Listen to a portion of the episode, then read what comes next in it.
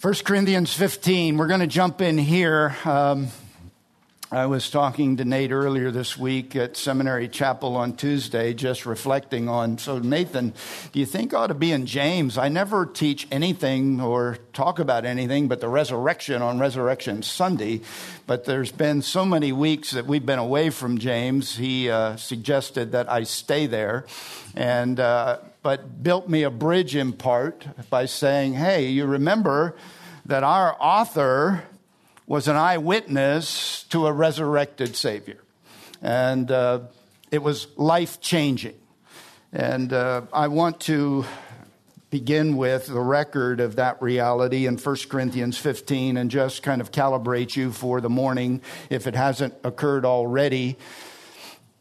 You know, James, the author of the book that we're studying, was not a follower, was not a believer, but a skeptic and somewhat sarcastic with regard to the claims of his half brother Jesus. It's hard, quite hard to imagine you can grow up in the home where he grew up um, and not be impacted by the caliber, quality, characteristics, just the undeniable evidence that this is no normal human being. This is God with us. But James was not converted as a young man. He was converted after this experience. 1 Corinthians chapter 15. Now I make known to you, writes Paul, I make known to you, brethren, the gospel. Euangelion, the good news, the message which is good, which I preached to you. Aorist tense, somewhere along the line, I proclaimed a message to you, which also you received. Aorist tense, point in time. I preached it, you heard it, you welcomed it, dechomai. You opened the door to your heart and life, and a transaction occurred, which also you received, in which you also stand. The perfect tense. You stand and you continue to stand. You received it, and you keep on receiving it and standing in it by way of its veracity and truth. Verse 2 by which also you are saved, present tense. You're saved, point in time. There's an ongoing saving reality being worked out in your life called sanctification. You are being saved by which also you are being saved if you hold fast the word. This is the gospel that he preached, which I preached to you. Unless you believed in vain. Now, I take that to mean either your heart is consisting of shallow soil, you're a taster, Hebrews 6, not a believer. John chapter 2, Jesus did not commit himself to them because he knew what was in them. There was a kind of belief that was superficial and shallow, amazed at your work, but not really trusting in your identity and the ultimate reality that you're professing unless you believed in vain, meaning you started but you didn't continue. But I, I would rather see it as believed in vain because, as he'll go on to say in this passage, if Christ isn't resurrection, resurrected, verse 14, your faith is in vain because you're believing in nothing. So, unless you believed in vain, forecasting that whatever's been told you in this gospel is not the truth, it's vanity. It's manufactured. So as long as you're believing in something true, your faith is not vain. You're not believing in something empty, worthless, shallow. Verse 3 For I delivered to you as of first importance, here's the gospel, here's the rudiment foundational pillars of its truth. The gospel, first importance, with what I also received, so he was a welcomer of this truth, that Christ died, number one, for our sins according to the scriptures, that he was buried. He was buried because he really died. Some people say he swooned.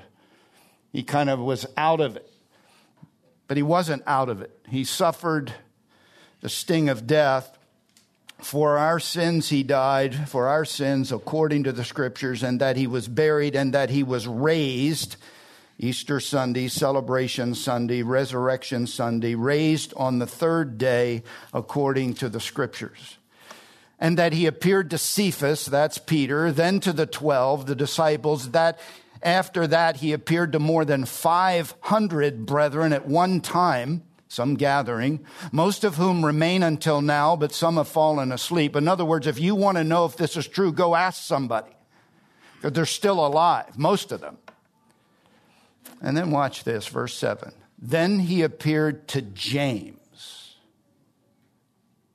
Not to 500 and James, to James. Now, I just want to begin by saying, can you imagine that if when you got up this morning, there was a resurrected Savior, Jesus Christ, standing by your bedside? Would this day be just a whisker different?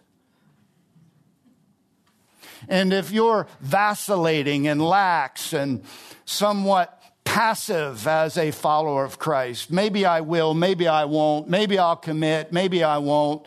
Sometime in the future, I'll make a decision to really lock down and lock in. I talk to those kinds of people all the time.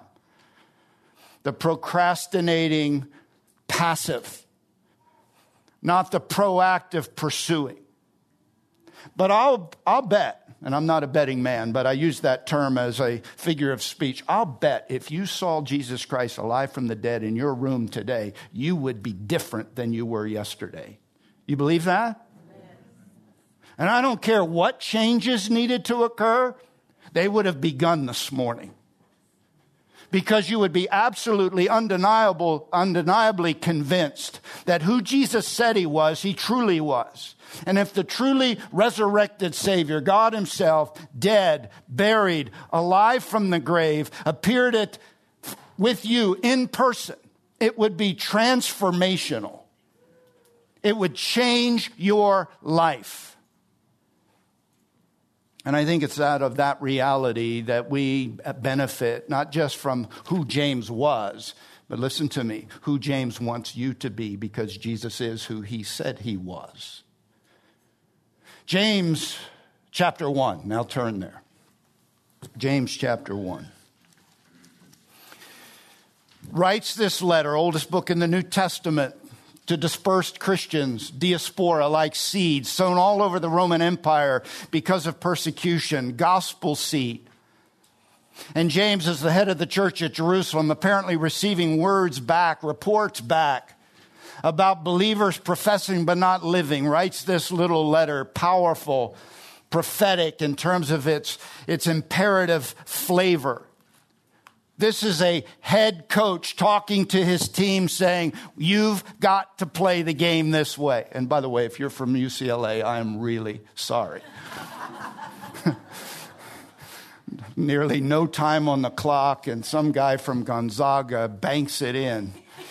And I didn't even hear him call glass. It just went in, and UCLA is sad today. So be sympathetic for those who can't seem to get the resurrection spirit today, because something in them died yesterday. so here he is, church dispersed. Here's what real faith looks like. If you're genuinely transformed, these are the validating evidences. Because real, genuine faith works. Otherwise, that faith is dead. It is vain. It is worthless. 60 imperatives. These are the characteristics I like to call James real Christianity, the lifestyle and convictions of a biblical Christian. You want to measure yourself? You can go to 1 John. There's tests there. Love, obedience, your view of who Jesus is. James is another testing tool. This is what you ought to look like. This is non negotiable. If you've been changed, you ought to live in a changed way. You ought to calibrate by this model, which is rooted in the Word of God by which you were transformed. You were brought forth, verse 18, by the exercise of His will by the word of truth, so that we would be a kind of first fruits among his creatures. You were born again to a living hope. Johnny quoted it earlier through the word of God, so that you would look like a worshiper that was transformed and changed by the Spirit of God. You're the first of a kind. And anybody in your family, anybody in your circle of influence who doesn't see Christ like first fruit in you is denied the evidence of the Christ who's alive from the dead, who is a kind of first fruit also. 1 Corinthians 15. He has been raised. He's the first of his kind. You're a kind of that kind. And that is to be manifest by the way you live not by the words that come out of your mouth. Words matter, but lifestyle matters. Convictions matter. Behavior matters. So this book is, and again, as a reminder for those of you that have been with us for a while, this was nearly two years ago we were in this book and we've been off, out of it for a year. This is Harry's high speed journey back to chapter 2, verse 14, where we ended. Okay, so this is highlights. This is not the details. I love the details, but this is not the details. This is to remind you how much of a trip we've already taken. And then there's a bunch of you that are new to us for whatever reason. And I don't want to leave you at the rest stop in New Jersey because we're headed to California. And we're going to pick up this story or this exhortation, this letter in chapter 2 soon. But today I'm bringing you up to speed We've already talked about faith properly understood is integrated in all of life and shows up in everything. That's a big idea. Real Christians, chapter 1, 1 through 18, deal with difficulty differently than somebody who doesn't have genuine faith. They deal with it differently and successfully, whether it's outward difficulty 2 through 8, financial difficulty 9 and 10, inward difficulty 11 through 18. Real, genuine faith is proven by how it deals with difficulty. Number two, where we were last week, verses 19 through 25. Real Christians are changed by the word of truth and are changing by the word of truth. They have received it, verse 21, and they continue to receive it.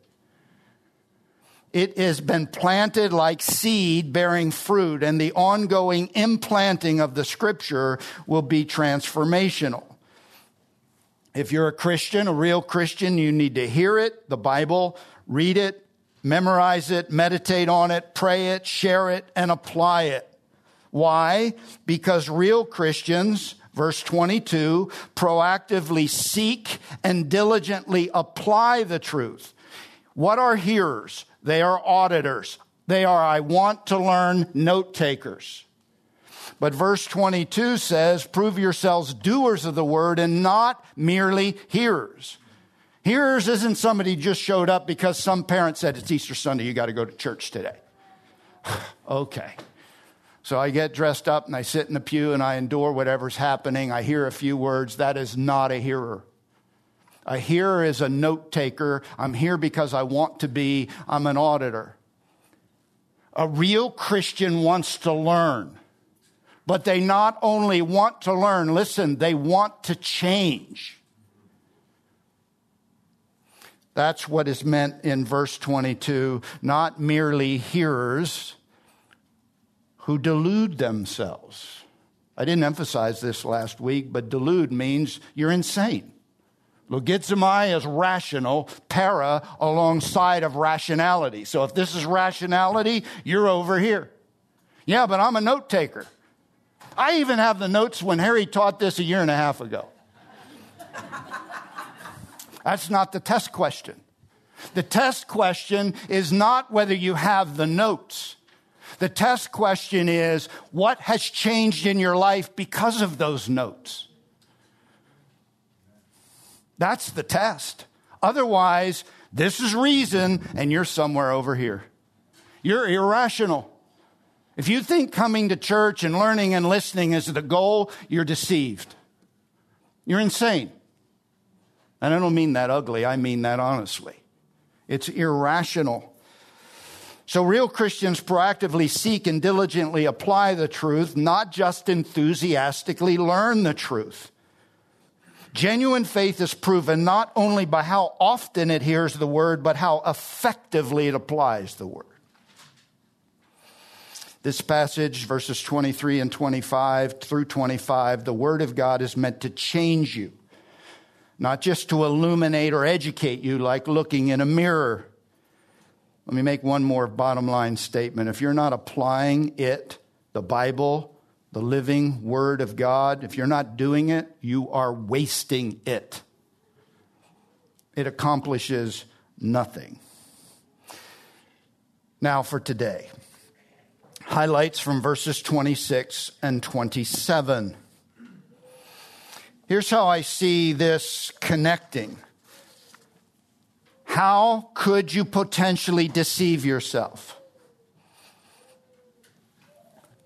This is the principle applied to one pragmatic area, verse 26, one practical area, and it has to do with your tongue. If anyone if anyone, no exceptions or exclusions, no restrictions. It doesn't matter who you are or how religious or well known. If anyone, verse 26, thinks, eudakeo, he has a strong subjective conviction. He owns an opinion. He thinks himself. The tense of the verb is right now, tomorrow, and yesterday. This is the way I view myself. These are the convictions. This is my opinion. If anyone, no matter who they are, who thinks themselves to be religious. I want to talk religious for a minute. Religious comes from the, the Greek word to tremble or to fear. Threskos from treo oh, to tremble, ceremonially religious, committedly religious. I'm doing the things God fears do. I'm committed. I'm not just a lip service person, I'm a grace church person. I'm not just here on Easter Sunday, I'm not just here at Christmas. I'm in. I'm committed. I'm a God fear. If anyone, no matter who they are or what rank or station they have, no matter what their age or their maturity by way of training, and experience, if anyone thinks himself to be a God-fearer, a religious person, a pious worship, worshiper, and yet does not, and yet does not, in other words, you're about to hear a contradiction, and yet does not bridle his own tongue, his own tongue, not someone else's tongue, his own tongue. Bridle means to, you understand this, whatever it is that restrains, directs an animal, a horse, a mule, whatever it is you're riding with some desire to control it, this is the tool of control. And if anyone does not restrain or restrict or direct his tongue, he doesn't tame it, he doesn't manage it. Irrespective of what he thinks about himself, Watch what it says. He deceives his own heart. Now listen, there's something different about me deceiving you because I know I'm deceiving you. That's dark. But this is more deadly because it's self deception. He deceives himself.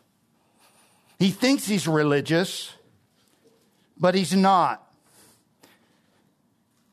He tactically is blinded by his presumptions, irrespective of his actions, as it relates to what? This, my tongue, our tongue. This man's religion is what?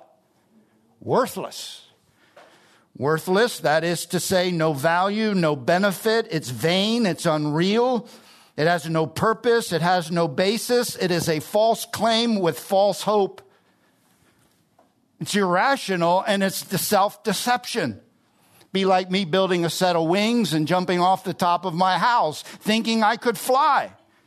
That's self deceived. I built these, they'll help me fly. And once I jump, I realize my faith was vain in those homemade wings. I don't know if you watch any of the YouTube videos of guys who make flying things to attach to their body, and then you see the evidence of that lack of engineering prowess. It's foolish. And I do that too, because you watch a guy crash and burn, and it's funny. You assume he survived because it's on YouTube. And the bottom line is, is that kind of person has a kind of faith that does as much for them, that religion, as those homemade wings do for those would be flyers. Word of God is meant to change you and keep on changing you. And the, one of the foundational measuring sticks of whether you are changed and being changed. If you're truly a God-fearer, not a self-professed one, not a self deceived one, but a real one, a real Christian with real biblical convictions. It's manifest in what comes out of your mouth. Otherwise, that man's religion is worthless. Now, just 10 quick things. What comes out of your mouth? And these are not the details, these are the highlights. What are you to bridle your tongue from? Number one, much speech. When there are many words, transgression is unavoidable. Bridle your tongue from talking too much. Number two, rash speech, rash words, words without enough thought. No filter speech. Proverbs 12, 18, a rash speaker is like piercings of a sword. They injure. The tongue of the wise is healing. Quick to hear, slow to speak. Third, hurtful words. Real Christians consistently bridle their tongue by refraining from hurtful words, words that injure, destructive to the heart words. This is 1 Peter 3:10. Whoever wants to love life and see good days must keep his tongue from evil. Contextually, that's injurious speech and his lips from deceitful speech. This is retaliatory words. No insult for insult or evil for evil. You hurt me with words, I'm going to hurt you back with words. You bridle your tongue from that. It is the most natural thing for you to be slapped than to slap back. It is just not verbally slap back. It is just not a Christian thing to do. You want to love life and see good days? You refrain the word refrain isn't strong enough. You stop, you absolutely stop, you end it right now, responding in kind. No hurtful words. Yeah, but they hurt me. That's not the issue. The issue is who are you and what do you want them to see? Carnality or spirituality? Humanity or Christ like Christianity? Jesus gives a blessing. Instead, he doesn't respond in kind, so should we. Listen, this involves all the damn you, you go to hell, all the things that people say, even Christian people say. Bridle your tongue. If that's your speech habit and pattern, you deceive yourself. And whatever spiritual wings you have, the end game for you is catastrophic because your religion is worthless. How do I know what comes out of my mouth? Fourthly, bridle your tongue. Real Christians consistently bridle their tongue by refraining from untruthful, manipulative, or deceptive words. This is lies and verbal trickery. This is everything from an outright, I'm a politician and I doesn't care what reality is. I'm just going to tell you what I want you to hear. To a car salesman who tells you what he believes you want to hear, irrespective of what represents reality, but it's not obvious. And if you're a politician or a used car salesman, I'm sorry for the stereotype, but most of us understand that stereotype.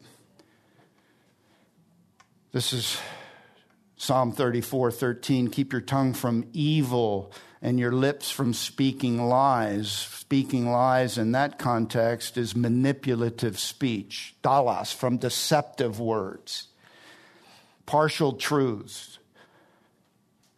Keep your tongue from evil and your lips from deceptive speech. Number five, real Christians consistently bridle their tongue by refraining from destructive words, words that tear down, not build up the spirit. Ephesians 4:29, no unwholesome word like spoiled meat. Unwholesome is corrupt, no foul words that don't build up the spirit should proceed from your mouth, but only, do you hear only? Such a word as is good for edification. How many options to only do you have? No options. Question is, will this build up their spirit or will this tear down their spirit? Will this strengthen them or tear down their sense of worth and value? Someone has said a Christian speech is to reverse the negative verdicts by speaking only words of building up truth. Think what you would do at a funeral talking about someone who's departed. You're going to find a way to say something good. How do I respond? I respond with words of blessing, words that make souls stronger.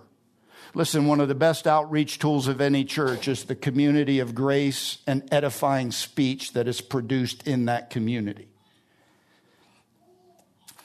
No hurtful words.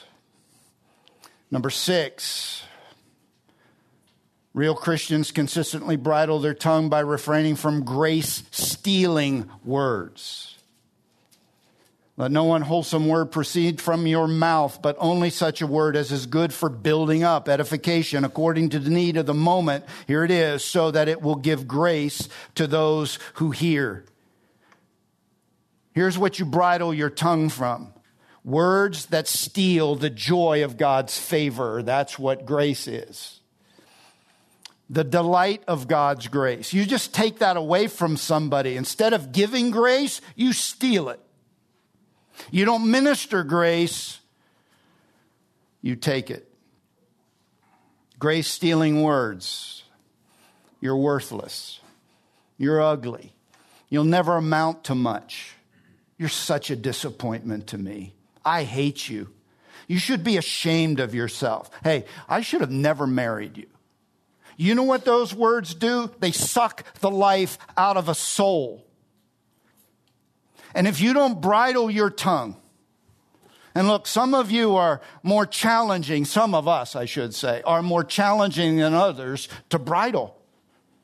I mean, some of you know we raised horses. We've had up to 10 horses at a time. You have different kinds of bits for different kinds of horses. A different thing that goes into their mouth, and some horses need really significant deterrence to keep them from doing what they want to do and going where they want to go. We're not in James chapter 3 yet, but you're going to read about a restless evil, a little rudder that turns a big boat, a little spark that lights a devastating, catastrophic fire. This member of your body, which no man can fully tame. We all stumble in many ways, especially with this instrument but the consistent pattern of this instrument. You do what it takes. You introduce whatever severe influence is necessary to keep this member from running away with you to your destruction and to the injury of people. I bought a horse in Atlanta, Georgia show type horse. I'm telling you, it looked like King Arthur's horse from some movie on television. It was a Morgan horse. He was a stallion, now gelded. He looked like I should own him. It was a man's horse. I get on that horse, I get respect. I remember the lady saying, Now be careful when you get onto him. He likes to move out. That was an understatement. the reason this horse was for sale is not because he didn't look like he belonged in the movies. It's because Pepper had an attitude which says, I'm going whether you want to go or not. And in God's gracious kindness, and I am a novice cowboy, but I'm also energized when threatened. And when he moved out, He just kept getting faster and faster. Whoa, whoa. And then all of a sudden it was obvious to me this, this guy, he didn't stop it. so, in one great effort, and somehow, what, what horses do is they bite the bit to keep it from getting to the tender part. And I got it past the teeth all the way back. And guess what this majestic animal did? He stopped.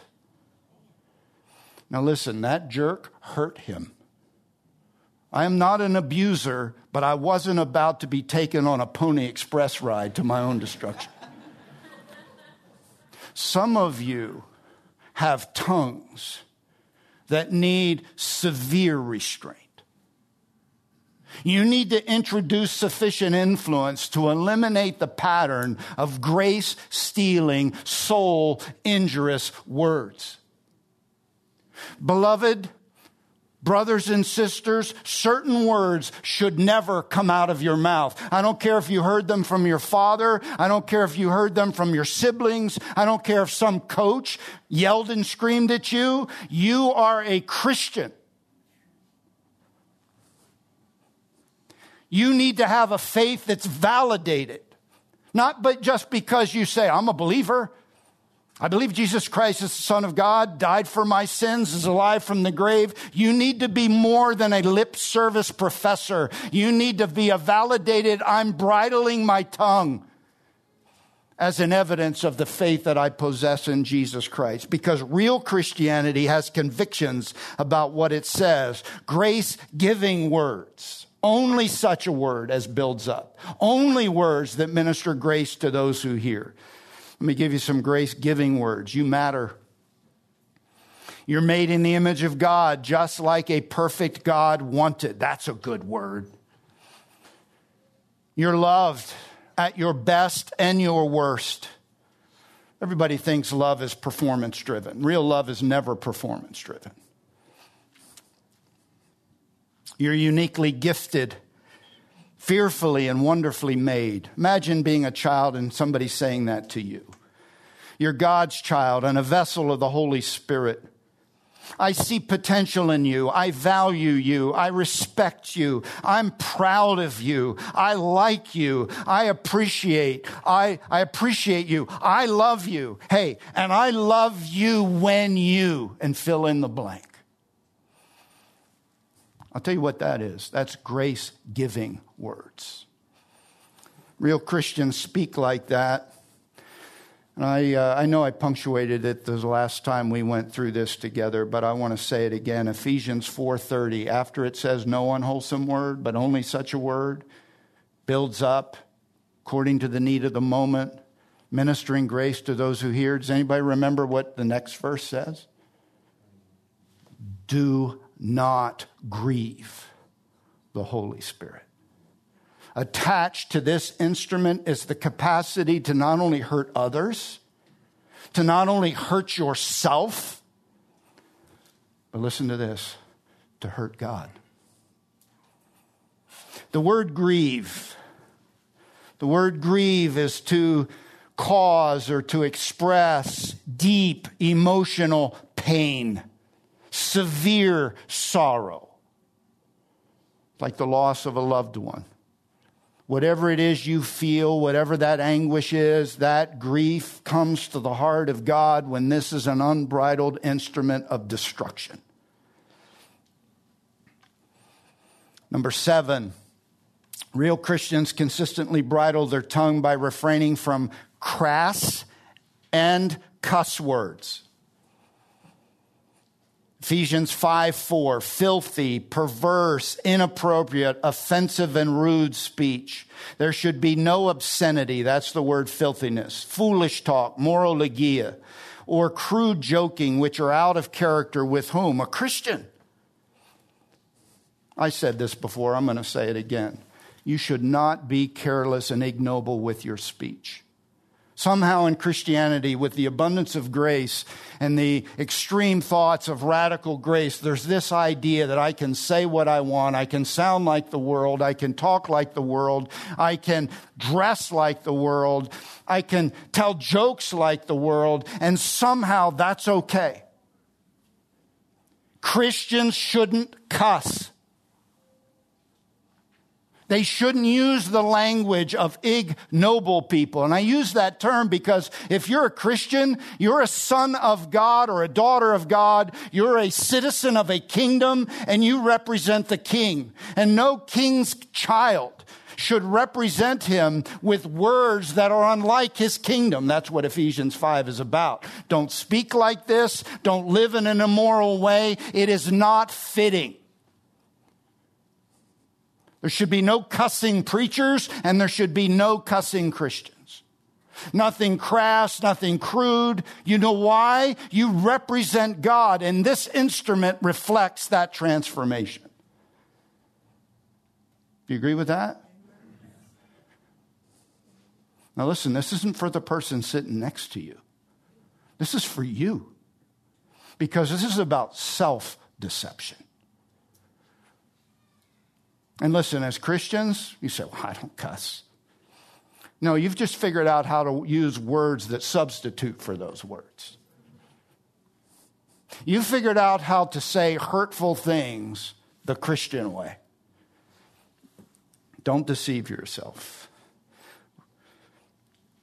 Christians should represent the highest sense of the culturally honorable, not play in the filth of the culturally dishonorable. Christians are to be different, not because they're weird, but because they're good in a good way. Biblically, love forbids rude. It does not behave in an unseemly way. It's not indecent. Colossians 3 Now you must put aside all such things as these anger, rage, malice, slander, and filthy language from your mouth. Listen, in every human culture, there are words that represents vulgarity. Those are not your vocabulary words. Number eight, stupid speech. Real Christians consistently bridle their tongue by refraining from, and I know this is an inflammatory word, but I used it on purpose stupid speech. Morologia, the words of a moron, are inappropriate. And I call this empty words from an empty head. By using lightweight words or making weighty words light. And what do I mean by that? Damn you is using a weighty word in a lightweight way. Damn is not a word to be used casually. That's what I mean. The kind of speech using lightweight words the kind of talk which is tasteless, senseless, stupid, foolish, not suited to instruct, edify, profit, chit chat. The talk of someone who has no sense, no elevated thought, and a low sense of right and wrong. That's morologia. Should not even be named among you. And then throwing away words that matter. Some people use our Savior's name, Jesus. I'm frustrated. I use his name as if that name doesn't have weight, worth, and value. When that name gets mentioned, every knee will bow, every tongue will confess that he is the Lord. How in the world do you take that name of that stature and that honor and use it in any way that's not honorable? You can't. You shouldn't. And if that's the pattern, you deceive yourself. You're religious claims are worthless, which means there's no value to it. Your faith is vain, you're living a lie, you're lost, not found. You're dead, not alive. You're not in the kingdom, you're outside of it. And how do I know that? How do we know that? Because your tongue reveals it. Bridle your tongue. Don't debase and cheapen great realities. Minister grace to those who hear. Number nine, suggestively, sexually rather, suggestive speech. Real Christians consistently bridle their tongue by refraining from sexually suggestive speech. This is the word crude joking in Ephesians 5 4. No obscenity, foolish talk, morologia, or crude joking, which is out of character, inconsistent with representing Christ and noble Christianity. Crude joking, coarse jesting, words that you use that are not overt, it's wit to create a lustful, wanton kind of outcome. You're cool, but you're uncool as a Christian. People smile at your capacity, but it's coarse and crude and unfitting, off color. Real Christians bridle their tongue from such things. Bridle your tongue from any word that promotes carnality and ignobility. Real Christians, finally, number 10, bridle their tongue from gossip. Gossip and slander. This is 2 Corinthians 12 20. Though all these concerns for inappropriate Christian conduct can be displayed with the tongue, two are explicitly verbal. This is what Paul writes I'm afraid that perhaps when I come, I might find you to be not what I wish and may be found by you to not be what you wish, that perhaps there will be strife, jealousy, angry tempers, disputes, slanders, and gossip.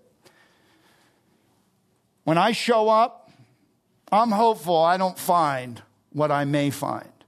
You may not be pleased with me, and I'm not going to be pleased with you with, because of what may be characterized in you that I see on display strife, jealousy, anger, tempers, disputes, slanders, and gossip.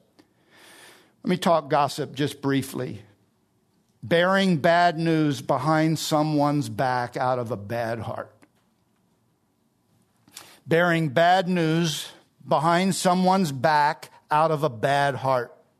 You want to hurt them, not help them. You're not sharing a prayer request. You're undermining who they are and what's going on. You're using this to feign interest when in fact you are not interested. It's bad news, not good news. And they have no clue that you're sharing this news to their detriment. That's gossip. Bearing bad news behind someone's back out of a bad heart.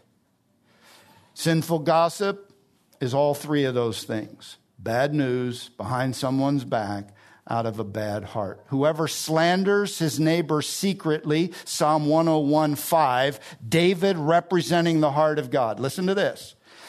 Whoever slanders his neighbor secretly, in other words, they don't know it. The words are negative and hurtful and destructive. It's injurious, negative speech. It's bad news. Slander out of a bad heart. It's a secret behind their back. Listen to what David said, representing the heart of God. Whoever slanders his neighbor secretly, I will destroy.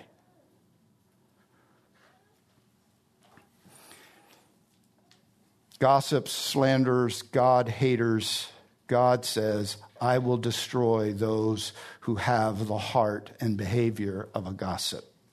Here's the foundational reality perspective of a real Christian and how you need to think. Most offensive language is simply contrary to ministering grace and living out of grace you've received. Most of the problem with this instrument is it's inconsistent with what you've been given. The real Christian perspective is a failure to bridle my tongue can destroy. Death and life, Proverbs 18 21, are in the power of the tongue, and they that love it shall eat the fruit thereof. Blessing and loss, rather, blessing or loss, death or life. The real Christian's daily resolve I will bridle my tongue it matters to the glory of God among the wicked. Psalm 39 1. I said, I will watch my ways so that I will not sin with my tongue, says the psalmist. I will guard my mouth with a muzzle as long as the wicked are present. The implication of that is I'm not going to ruin my testimony when any unbeliever who endeavors to measure Christianity by my life and conduct, I'm going to watch my mouth because I know the power of my mouth to represent or misrepresent. Here's the real Christian's daily prayer. Daily ask God to help you bridle your tongue. Psalm 141 3. Set a guard, O Lord, over my mouth. Keep a watch at the door of my lips. The sentry guard, God, you measure my words. You stand right here and remind me that you're listening to everything I say. Because a real Christian validates their Christianity by the words that come out of their mouth. If anyone considers and thinks and has the opinion, sincerely believed that I'm a religious person, I'm a God-fearer, I'm a Grace Church member, I'm a follower of Jesus Christ who does not bridle as a practice of life, not perfectly, but consistently. Who does not bridle his tongue, his own tongue, he deceives himself. And that claim of religion, that worshiper, that is worthless. Isn't that sobering? So, how would we measure ourselves as a Christian? With our tongue. Because self deception and unapplied, you know, if you're taking notes today and I see some of you scrambling, some of you goes written right here in the column of my Bible, this is what we covered. The question to ask yourself is what changes because this is true? Because you need to prove yourselves a doer and not a hearer only. You know why? Because real Christians control their tongue Verse 27 they visit the vulnerable, they help the helpless, and they stay unstained from the world. Listen, some of you live in a locker room, as it were. I played lots of sports. You can get used to language that should not be your language. You can traffic with friends and workmates that use terms and words and have conversations that should never be a part of your speech and conduct. Be noble and be a Christian. Because the wicked are watching, and so is the most holy and high God. Represent him on Resurrection Sunday, and on Resurrection Monday, and on Resurrection Week Friday. Can you say amen? amen. Hey, he is risen. He is risen Let's live like it. It changed James. Could it not change us? Father, thank you for the morning and the opportunity. So much to say, so much to be learned, oh God, but we need grace to apply it. Lord, he who can manage his tongue is a mature man, James will go on to say. Lord, we want to be mature men and women. We want to grow in grace, set a watch by our mouth muzzle our lips so that we don't injure and bite and respond in kind. We don't talk too much. We don't talk too fast. We're not carnal and lustful and, well, we're not hurtful. We're life giving, grace commending, soul strengthening, whether it's at home or in the marketplace. Honor yourself by the words of our lips to the glory and honor of the one who's alive today. And all God's people said, Amen.